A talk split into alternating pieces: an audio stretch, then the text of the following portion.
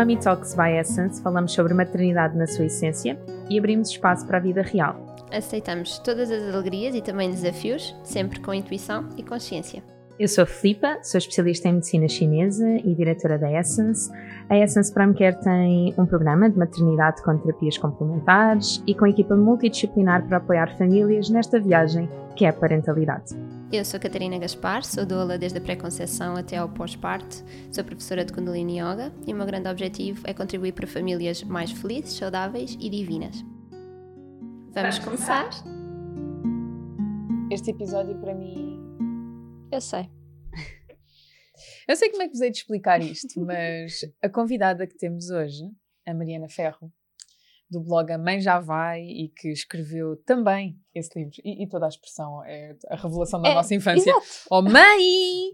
Quem mãe nunca? Já vai! Sim. Sabes que a minha avó dizia assim, não se chama, se queres que eu vá, se me estás a chamar, vens tu aqui. Pronto, eu já tenho o filho a dizer já vou só primeiro e eu só para trabalhar ali a paciência, não, só para eu saber que é isso que eu lhe digo sempre que ele me chama. Sim, vou só primeiro buscar não sei o quê. É um espelho. Sim. É. Que bom. Qual é que é aqui a questão? Nós trouxemos a Mariana Ferro para nos falar de um tema que é muito desafiante. Maternidade. Para mim é muito desafiante mesmo. Maternidade. Não, é desafiante. Sim. Ser mãe o tempo inteiro. Que escolha foi esta? Mariana, obrigada. Antes de mais, por o convite tão bom. Não foi bem uma escolha.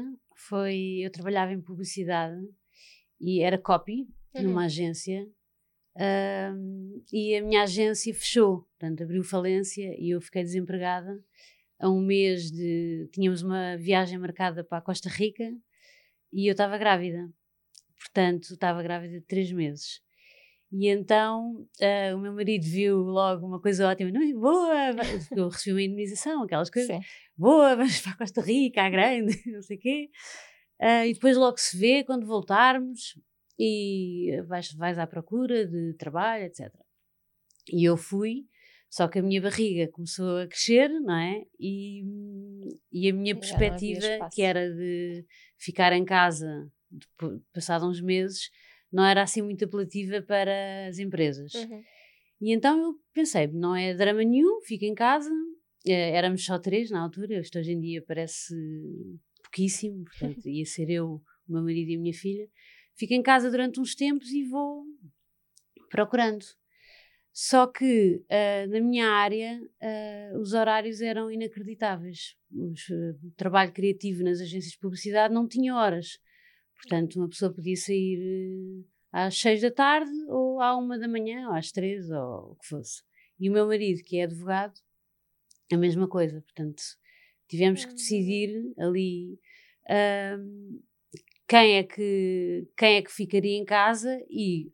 Foi uma questão de compararmos ordenados, não é? E publicidade não se pagava, e acho que ainda não se paga nada especial, e então eu fui ficando.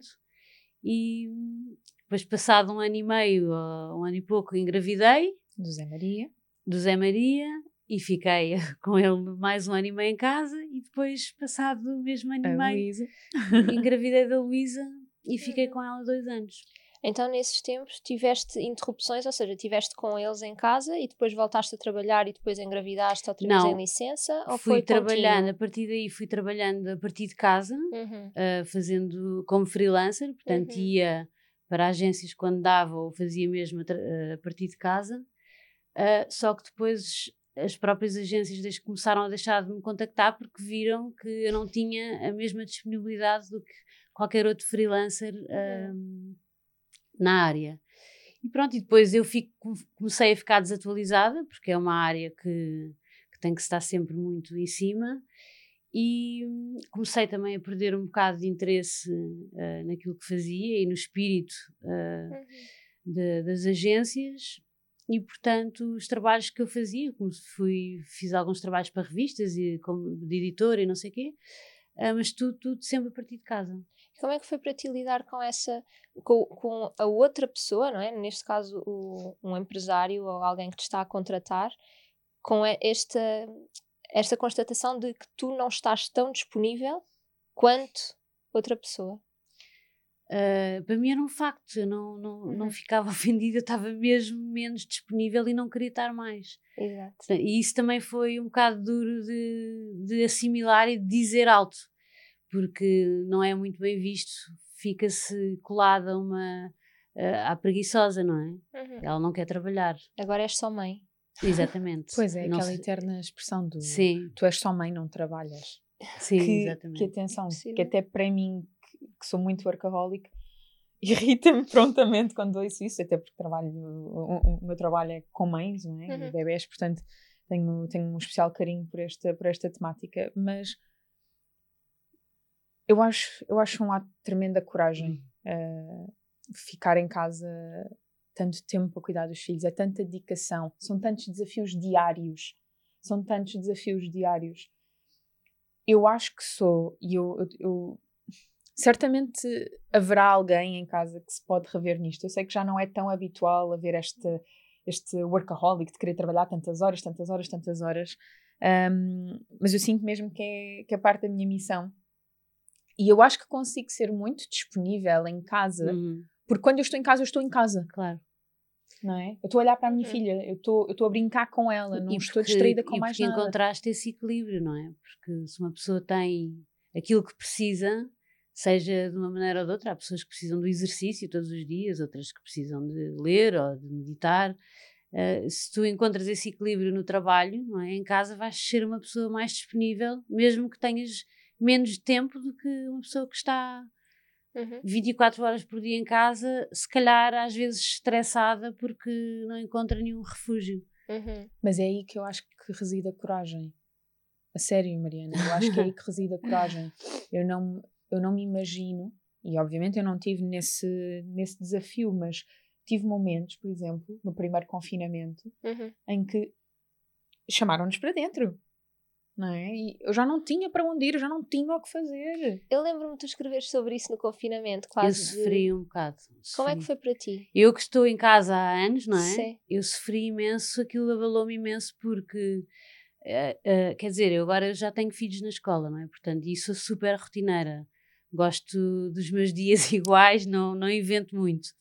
E ali, portanto, quando eles vão para a escola... Eu consigo, sei lá, relaxar, ter o meu tempo, etc. E depois há outra coisa, que é o tempo que eu estive habituada a fazer tudo sozinha e de repente tinha o meu marido a fazer comigo. E isto uhum. parece espetacular, não é? E ele estava feliz da vida, tipo, finalmente estou em casa. Durante anos Sim. eu queixei-me que ele não estava em casa, anos e anos e anos. E de repente ele está em casa e nós temos que encontrar uma nova dinâmica. Que é ele a fazer o jantar e eu, não, isso sou eu que faço. Ou ele a fazer qualquer coisa e eu, não, isso sou eu. Não dizia alto, mas uhum, pensava. Uhum. E comecei a sentir-me super claustrofóbica de... Isto era o meu trabalho e agora está aqui uma pessoa a ocupar esse espaço. A roubar-me uhum. aquilo que eu faço há 9 anos. Ainda por cima, sendo esse teu papel tão importante na tua vida que tu acabaste por esquecer entre aspas, não é? Porque a vida foi-te levando para aí. Uhum. Mas todas as outras facetas... E de repente tens alguém, que é o teu marido, a ocupar o teu lugar, então tu ficas... Então, sim, e qual no fundo ele estava a ocupar um lugar que era dele. Exato. Não, ele não está a mais. Não sim, é? Sim. Eu é que aquilo me destabilizou imenso e demorei para aí umas 3 semanas até conseguir relaxar. Uhum. Porque ele estava num espírito de férias, tipo, uhul! Estamos aqui todos, aleluia! E eu estava tipo, não, isto não é normal, uhum. isto não é a nossa dinâmica. E fui super injusta com ele, não é? Sim. Porque, coitado, ele estava feliz. Tu conseguias reconhecer isso e verbalizar isso? Ou essas 3 semanas foi até tu dares conta que estavas a sentir esse Sim. roubar do teu espaço? Sim, mesmo, por exemplo, vou fazer ginástica. E eles diziam, também vou. Eu, não, isto sou eu agora, não quero que ninguém. Fui arranjando cantinhos da casa. Okay. Custou-me imenso, por acaso, no princípio. Depois, uhum, pronto, fui assimilando e fui entrando numa nova rotina, uhum, e as coisas começaram a funcionar melhor. Quer dizer, nunca funcionou muito mal, mas para mim... Havia alguma frustração, sim, e desconforto. Sim, eu consigo imenso perceber o que estás a dizer. Nos exemplos que tenho, imagina, no fim de semana, ou, por exemplo, agora que foi feriado, não é? Eu sei que eu estou sozinha com o Vasco. E, portanto, eu organizo as coisas à minha maneira, exatamente, sou eu, sim, e ele.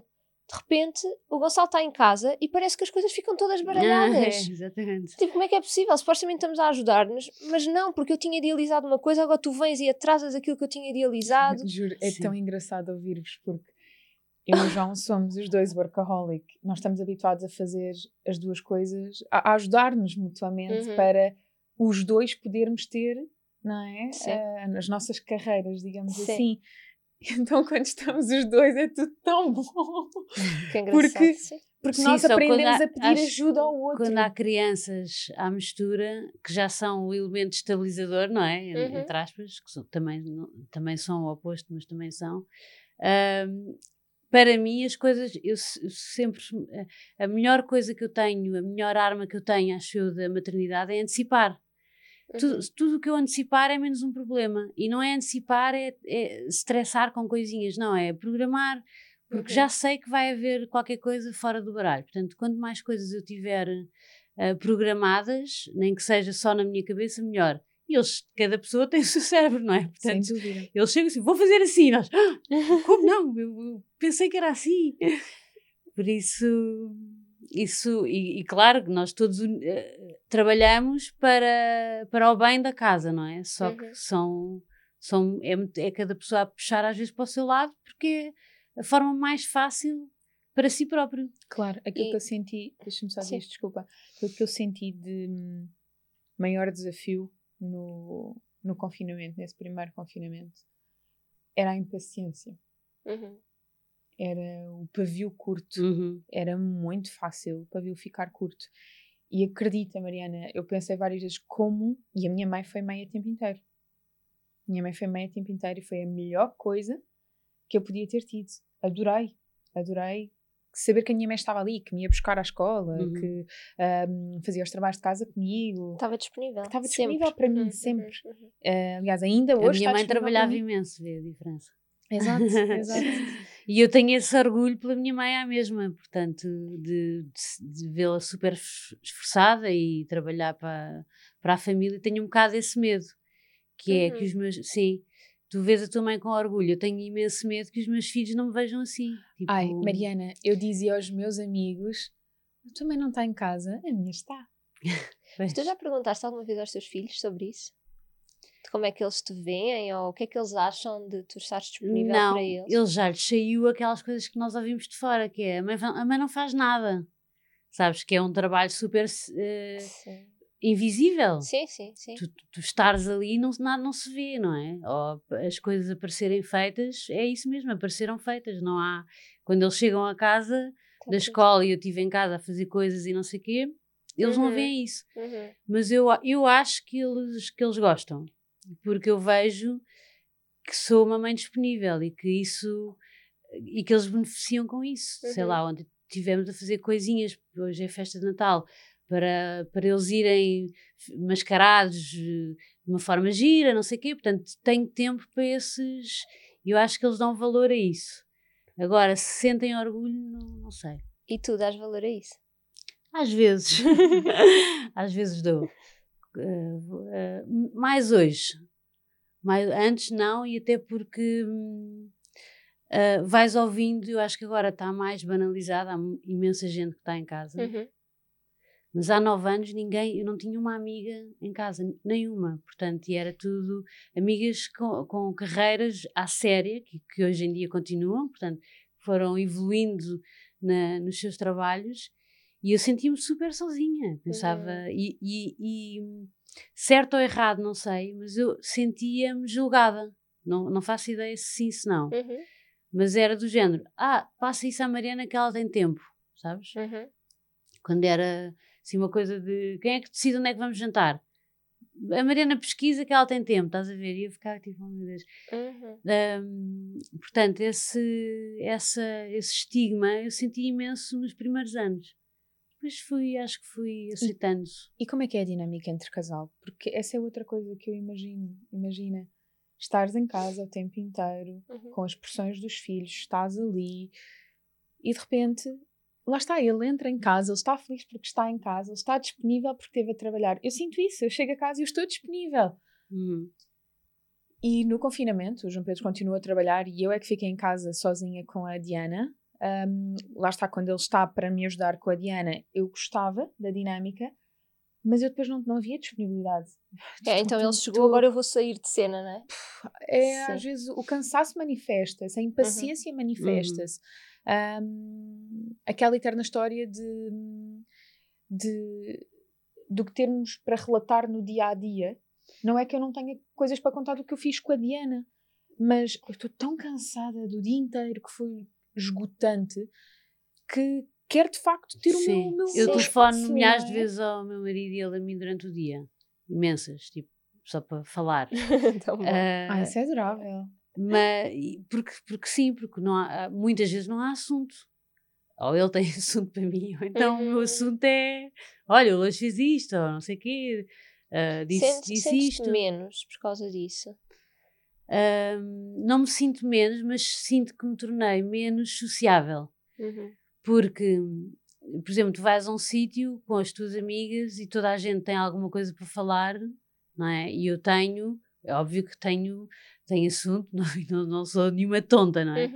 Mas o assunto do dia-a-dia, nós começamos a guardar um bocado para nós, porque não é interessante. Não é ligar a uma amiga e dizer assim, olha, elas fiz gugu, dá. Quer dizer, não é interessante. Portanto, eu comecei, se calhar, a resguardar-me mais, se calhar erradamente, porque as minhas amigas não se iriam importar, não é? É mais uma ideia minha. Comecei a resguardar mais por achar que não tinha interesse. Tu sentes que o blog foi uma forma de te aproximar a outras mães? Porque tu estás a falar e eu estou a pensar, e se fosse eu? E hoje em dia eu sinto que tenho amigas, mães, com as quais eu podia estar, e muitas vezes estou, a tarde inteira a falar só sobre os nossos filhos. Exato. E que é super bom. Eu tenho um grupo de amigas criado no Facebook, de mães do mesmo ano, quando o meu filho do meio nasceu. E essas hoje em dia são as amigas com que eu falo todos os dias. Portanto, que é um grupo recente que tem 6 anos. E que nos damos, já passámos férias juntos, tudo, são mesmo super amigas. E isso também foi super importante para isso, porque tu tens que ter alguém com quem te identifiques na hora, não é? Se não tens ninguém a quem contar uma coisa, ou se contas e a pessoa diz, que giro, já passei por isso há 10 anos. Não há a mesma empatia. Portanto, é bom. Aliás, vê-se quando há um grupo de amigas que uma tem um filho fora das idades, essa já se sente um bocado, porque uma pessoa fala logo as coisas com um bocadinho de altivez, não é? Sim. Já... não, eu quando fui eu era não sei quê. Fazia isso, vamos esquecendo. E sim, mas o blog surgiu por outra razão. Qual foi? Eu fui convidada por uma empresa de personal training, sim, não tem nada a ver, para, no fundo, criar um blog e mostrar que era possível fazer exercício e ter filhos e ter uma vida mais ou menos saudável e equilibrada enquanto se é mãe, não sei o quê. E então comecei a mostrar isso, exercício, e depois eles disseram assim, tu tens que abrir o jogo, não pode ser só exercício, senão ninguém se vai identificar contigo. E eu comecei a falar e por isso é que eu não mostro a cara dos meus filhos no blog, porque começou assim, era uma coisa ligada ao exercício, e eu não queria de todo que fosse sobre eles, porque eles não pediram para estar ali, não é? Não queria que fosse sobre eles. E depois, quando eu comecei a falar sobre maternidade, é que as pessoas começaram a identificar-se, e o exercício começou até a ser um bocado secundário. Mas foi por isso que surgiu. E sim, eu quando às vezes escrevo coisas e as pessoas dizem, eu também sinto isso, e eu penso, ufa, e as pessoas dizem, eu não estou sozinha, eu digo, eu também não, porque eu acho que tenho medo, não é? Vou escrever e penso que não estou a escrever para ninguém, e afinal até estou. Há pessoas que se revelam em si, é tão bom.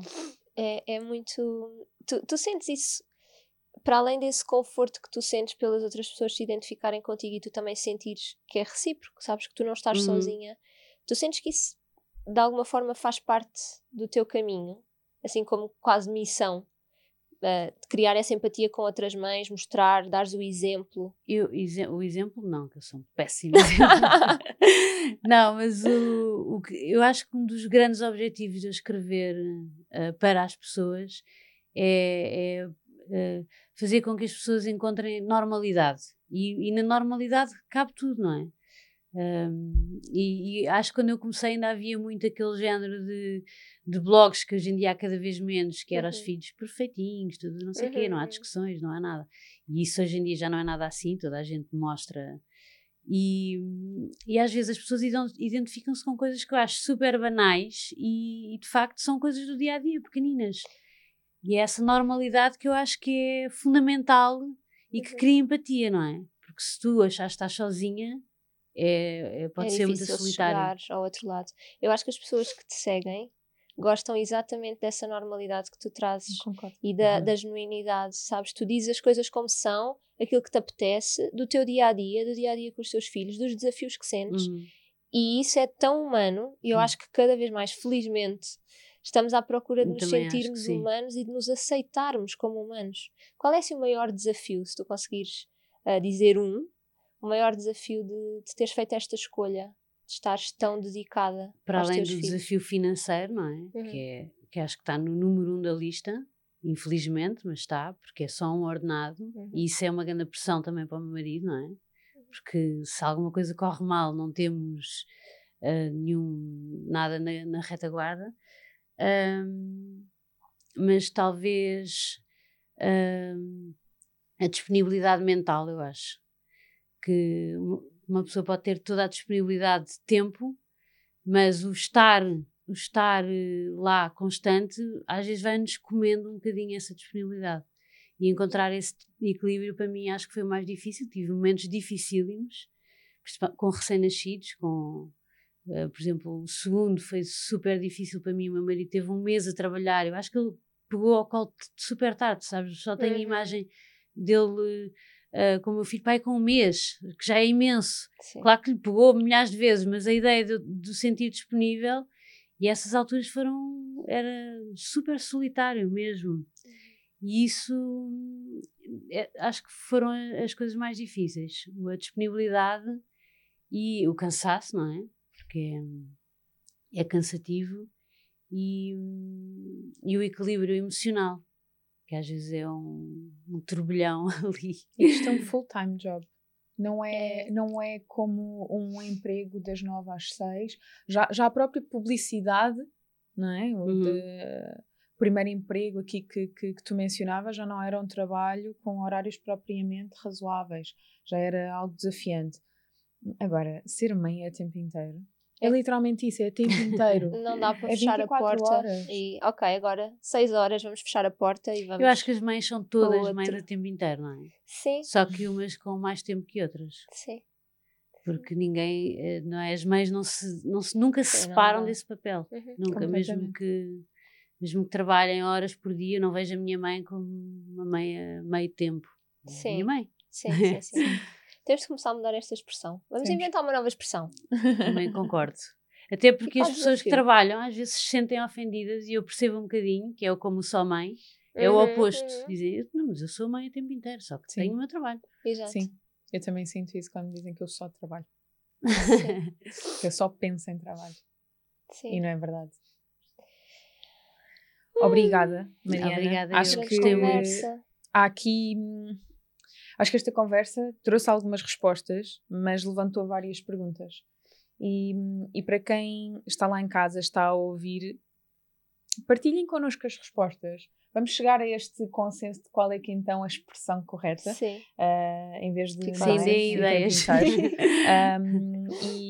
E acho que, sobretudo este ano que passou, não é? Este 2020, trouxe-nos muito aquele insight do que é estar completamente em casa, virados para a nossa família, trouxe-nos uma série de desafios que tivemos que desbravar, e as feridas emocionais ficaram muito à tona.